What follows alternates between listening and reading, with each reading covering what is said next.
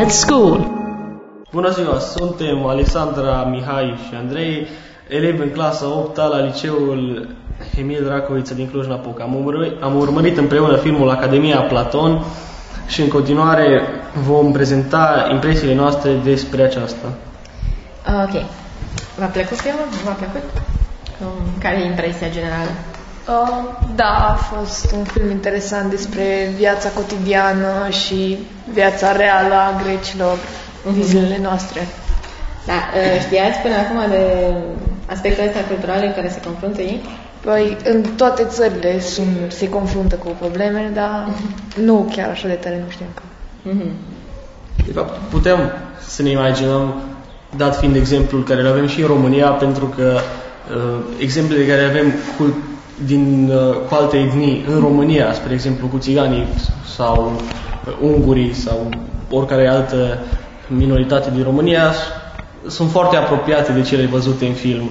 Adică și noi îi persecutăm sau noi tolerăm în totalitate pe unguri, țigani și minorități pentru că eh, credem că sunt, există o oarecare diferență între cultura noastră și cultura lor sau modul în care ei gândesc, ca să zic, mentalitatea noastră și mentalitatea lor, care de fapt este doar uh, o barieră invizibilă către uh, o înțelegere între noi și acei oameni.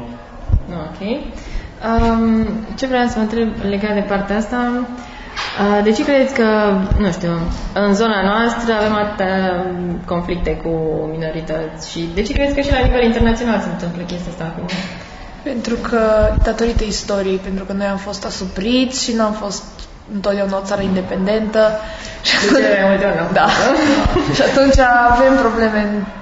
Ne este frică, într-un fel, să nu fim din nou Mhm. asupriți și de asta avem probleme cu minoritățile. Atât frica cât și uh, un aspect al naturii umane prin care omul în general își dorește o libertate sau își dorește să aibă o siguranță asupra casei, asupra familiei, să știe că sunt acolo pentru că om- omul se atașează foarte tare de lucruri materiale, de persoane.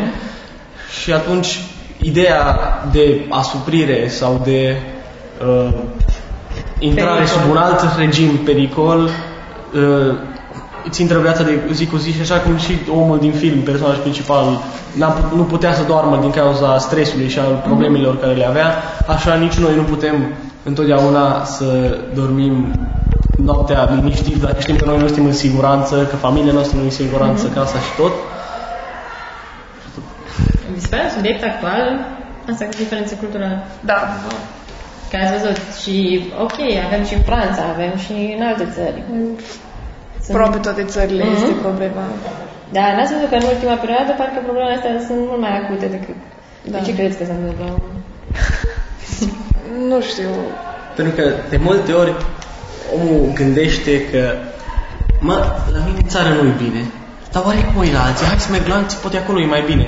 Și în loc să devii un lucrător bun la tine în țară și nu se uită nimeni să te uite cu degetul la tine, tu te duci în altă țară încercând să-ți creezi o, o viață acolo unde mereu o să fii tratat ca fiind de altundeva veni. Niciodată nu o să fii tratat, dacă te duci în Franța sau în Anglia, nu o să fii ca tratat ca un francez sau un englez, o să fii tratat ca un român venit acolo.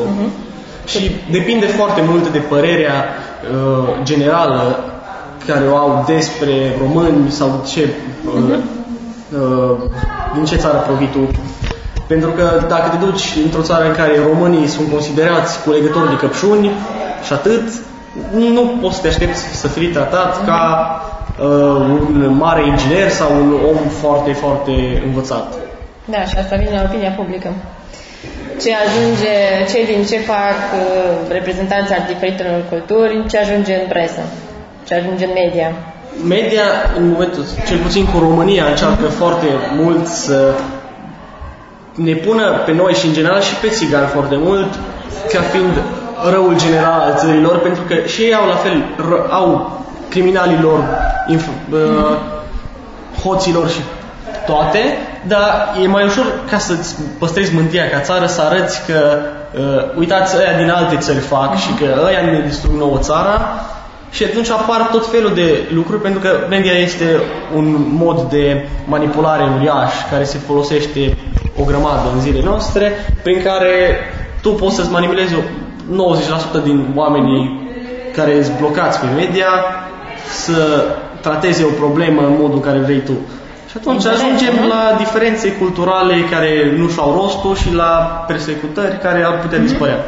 Pentru că, până la urmă, propriu zis, dacă e să ne uităm la film, nici unii, nici ceilalți nu aveau nicio treabă propriu zis cu ceilalți. Nu, atunci când au venit cu monumentul inter- intercultural și au zis, albanezii au zis că primarul a fost de acord cu mm-hmm. construirea lor și după aia a zis unul dintre personaje principale că mm-hmm. noi alegătorii trebuie să fim de acord. Dacă nu era, nu se făcuse o... o nu a, s-a pus întrebarea la... Tocmai. Um, la nivel de um, ce ați descoperit nou în film, ce vă face să căutați mai multe informații despre ce o să căutați mai multe informații? Uh, faptul că nu se știe dacă este adevărat uh, faptul că el era albanez, mm-hmm. fratele regăsit e chiar fratele lui, mama lui e albaneză mm-hmm. sau e doar din cauza problemei de sănătate? Mm-hmm. Bine, deși din cauza problemei de sănătate nu știu dacă se explică faptul da. că știa deja albaneză. că, ok, nu, nu-ți mai aduce aminte unele evenimente, dar o întreagă limbă. Am. Voi? Și cred că filmul a arătat foarte bine frica de, despre care vorbeam mai devreme, mm. pentru că omului personajul principal i-a fost frică în moment, sau nu neapărat frică, cât a apărut o nenumerire în viața lui în momentul în care n-a mai știut de unde provine mm-hmm. sau ce este și de aici apare frica să, să nu își piardă prietenii, să nu își piardă relațiile. Rolul în societate. În societate. Și frica de a pierde rutina. Mm-hmm. El avea o rutină mm-hmm. de zi cu zi și acum el știa clar cine e. Mm-hmm. Și acum da, păi, a apărut așa... ceva nou și mm-hmm. nu mai știe exact. Începe să se Unde se rutina, poziționează, da, da, da. care Ok. La um, personajele secundare, cum vi s-au părut? Erau bine structurate? Nu? Aduceau ceva nou în toată povestea. Sau ce uh. tipuri de oameni reprezentau personajele secundare? Personajele secundare erau etniile minoritare, mm-hmm. care fiecare aveau treaba lor și cum, de exemplu, chinezii care lucrau, lucrau, ei aveau, prosperau, adică era prosperitatea. Și albanezii și ei lucrau, doar grecii stăteau și comentau, practic, la ce făceau restul. Da, că am văzut că m-am pus da. și uh, filmulețul, spunea că um, probabil și o parte din criza economică în Grecia era da. datorită atitudinilor de așa, lezefer și uh-huh. calm, relaxați, ok, lucrurile se întâmplă și fără să ne stresăm noi și da. aspectul ăsta. Așa, la um, alegeri artistice, unghiuri de filmare, coloană sonoră, interpretări, cum mi s-a părut? A, a subliniat foarte bine uh, modul lor de viață mm-hmm. și locurile în care trăiesc și astăzi grecii de mm-hmm. rând. Uh, și casa părea că nu, nu ce vezi astăzi ca în filmele americane sau mm-hmm. alte filme în care vezi super case cu casă ideală, ideale uh, totul e pus la locul lui, nimic. Programe peste tot. Mm-hmm. E o casă de tip vechi, cu televizoare vechi, normală, uh-huh. uh, poate pentru, să zicem, din secolul trecut. Da, bine, asta reprezintă și partea asta că personajele erau... se luptă să-și mm-hmm. îmbunătățească viața. Condiții, așa. De aia erau mulțumiți. Acum trebuie să zic, câți oameni veniți în magazinele lor? A venit doar un albanez să vină după pere, era singurul.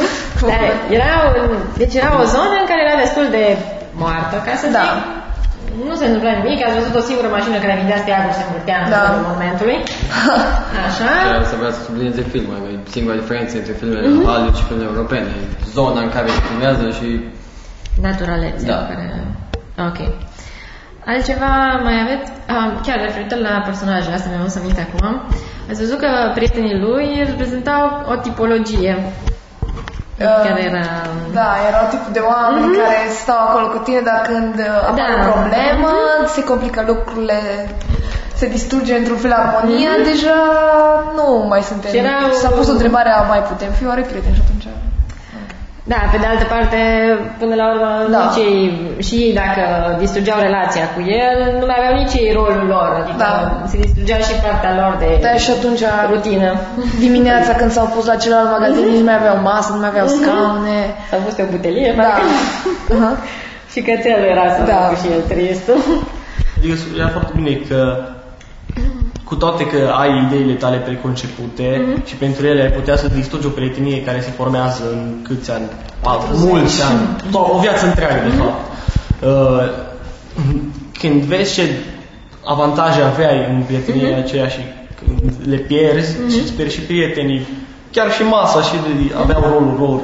în- și caca, din Da, și Exact. scaunele cum erau așezate și... Da. Parcă nu e, totuși nu e bine. Mhm. Mai bine te duci și treci peste. Mhm.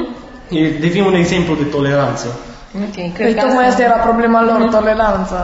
Da, ați văzut că și regizorul a spus că m, el, pentru ca să poată să facă filme în care era reprezentată cultura grecească, într-adevăr, el a trebuit să plece din Grecia. Ca să vadă toată treaba Ceva de din... ansamblu. Mhm. Pentru că dacă ești acolo, poate nu privești lucrurile chiar așa Da. cum Deci știi pentru că ai care. nevoie, întotdeauna omul are nevoie de un contraexemplu. Mhm. Da, să vezi... Trebuie să vezi cum fac și alții ca să Să-ți dai poți să seama că descrii exact ceva ce se acolo nu e întâmplă la normal. tine. Și să te pui în perspective Da. diferite. Până la urmă, cred că asta e și, ok, tu ai adevărul tău, dar și celălalt are adevărul lui din perspectiva experiențelor și tot. Și atunci, ca să ajungi la un consens și totuși să continui relația așa, merge o înțelegere a ceea celuilalt. Niciodată nu e rău să cunoști altceva. Mhm. True. Și să înveți din ce cunoști. Da, dar pentru ei monotonia era... Era viața foarte lor. plăcută, practic. Era... Da, până la urmă erau trecuți de prima tinerețe, Da. nu prea aveau, Nu aveau nu știu ce familii. perspective, Da, că erau, cred că, burlaci toți. da. Așa? Singura, cel mai ocupat era cel care avea grijă de mama lui și atunci când a venit Mhm. uh, Totuși, fratele cel care avea deja... cu mama lui se pare că a avut o iubire în viață. Da, da, și... Fata aceea de care a divorțat. Și ce este că uh, și fata aceea spunea că s- s-a simțit sufocată, că mereu era el Și- cu mama da. lui și totuși familia ei era exact la fel. Da, și nou deci un prieten exemplu era- de ipocrizie crasă. Dar totuși, cu toate că el s-a despărțit de el, tot timpul caută să meargă la ea, să-i spună problemele lui și să încearcă să o aducă înapoi chiar dacă... Da, și ea, deși joacă de urlă, Da, niciodată nu. Mhm. ceea ce e destul de Da. ciudat. Alte mm, aspecte care vi s-au părut? Ok? Ok. Acestea ar fi concluziile discuției noastre despre filmul Academia Platonos. Ați ascultat o emisiune uh, din cadrul proiectului Fred at School. Fred at School. Formăm un public nou pentru cinematografia europeană.